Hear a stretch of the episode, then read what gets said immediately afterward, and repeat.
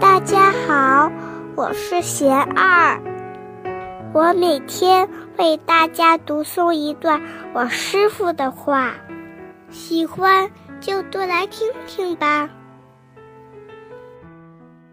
我师傅说，每个人的路不一样，不要被他人的因缘扰心，把握好自己的姻缘。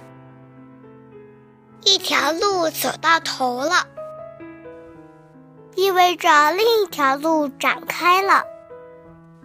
谁说后者的风景一定不如前者呢？人不可能同时走在两条路上，那么就走好自己脚下那一条，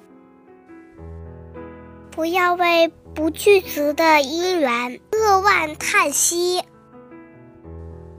在境界中转心，克服自己的烦恼心。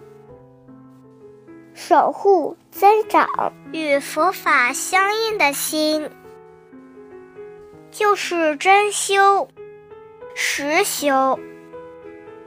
我师父还说，智慧引导我们看到真相，胡思乱想则覆盖真相。